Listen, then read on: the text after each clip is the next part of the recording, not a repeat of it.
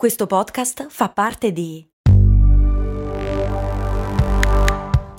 Voice Podcast Creators Company. When you need mealtime inspiration, it's worth shopping Kroger, where you'll find over 30,000 mouthwatering choices that excite your inner foodie. And no matter what tasty choice you make, you'll enjoy our everyday low prices, plus extra ways to save, like digital coupons worth over $600 each week. You can also save up to $1 off per gallon at the pump with fuel points. More savings and more inspiring flavors make shopping Kroger worth it every time. Kroger, fresh for everyone. Fuel restrictions apply. Grazie alla CRI, ad Augusto, a Frankie, Marco, Lorenzo, Isaac e Fabiman, gli ultimi iscritti a patreon.com slash cose molto umane che quindi diventano supporter della trasmissione e possono fare le loro domande dove? Su patreon.com slash cose molto umane. E grazie anche a Edo per la sigla di oggi.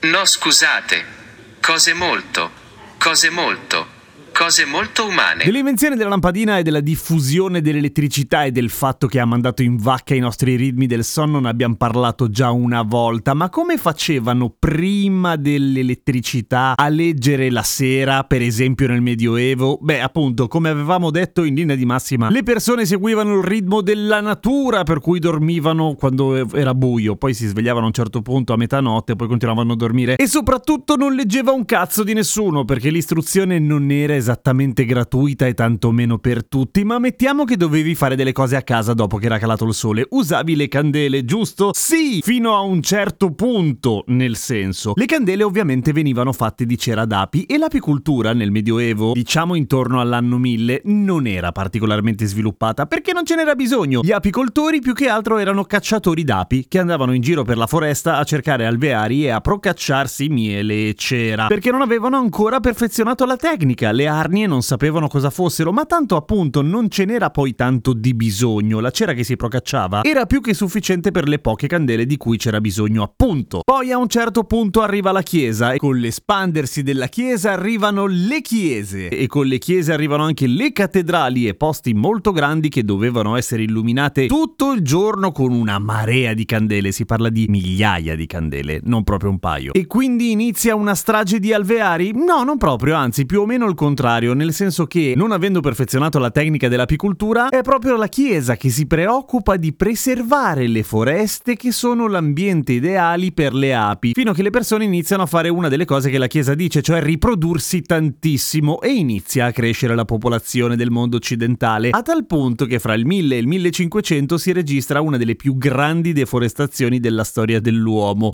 e anche delle foreste. Alla faccia del fatto che adesso stiamo distruggendo il mondo. No, abbiamo cominciato molto prima. Comunque, si inizia a deforestare perché ci vogliono più campi per fare più grano, per fare più cibo, ovviamente, e quindi le api passano un po' in secondo piano, ma le chiese no, e le chiese continuano ad avere un gran bisogno di candele. E quindi e quindi si inizia a comprare la cera dai paesi dove le foreste sono ancora abbondanti, quindi le api abbondanti, quindi la cera abbondante. In particolare Russia e Nord Europa, posti da cui e per cui il trasporto è regolato, anzi esercitato unicamente dalla Lega Anseatica e fa salire i prezzi delle candele a strafottere perché tanto possono, sono monopolisti, che cazzo gliene frega. Quanto costa una candela di cera? Più o meno un giorno di paga media, cioè un botto di soldi, se fate le proporzioni a oggi, tenendo sempre conto che una candela è molto romantica ma non illumina un cazzo e soprattutto dura limitatamente, usare le candele di cera è un casino ed è la ragione per cui vanno di brutto anche le candele di sego. Ti vedo là in fondo che ridi, stupido. Il sego è il grasso degli animali, in particolare bovino, ma anche degli ovini dei suini si può usare. Brucia? Certo, il grasso brucia, solo che puzza di friggitoria e oltretutto fa un sacco di fumo e le candele non durano tanto, oltre a illuminare pochissimo rispetto alle candele di cera, per cui diciamo che sono una soluzione pacchissimo. Ma comunque le candele di sego vengono utilizzate fino al 1800, anzi in particolare il 1830, anno in cui il chimico di Stoccarda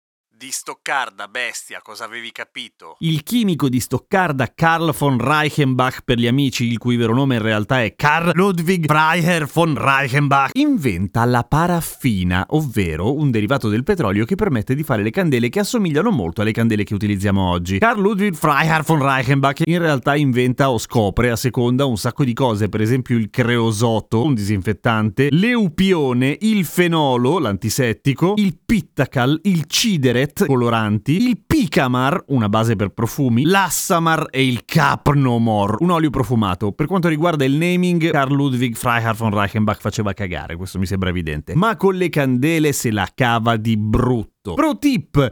Il costo esorbitante delle candele nella storia, ma soprattutto nel Medioevo, periodo in cui si origina il seguente modo di dire, è la ragione per cui esiste il seguente modo di dire. Il gioco non vale la candela, che viene da quando ci si trovava a casa di qualcuno a giocare a carte o qualsiasi altro gioco a soldi. Siccome la candela era un problema, bisognava dare dei soldi a chi ti ospitava o addirittura portare una candela se eri uno figo. Quando il piatto del gioco era particolarmente povero, si diceva sei veramente un taccagno, carica quel cazzo di piatto di fish, non avere paura perché se no il gioco non vale neanche la candela. Seguimi su Instagram, sono Radio Kesten e clicca segui sul podcast Cose Molto Umane, che peraltro torna domani come ogni giorno.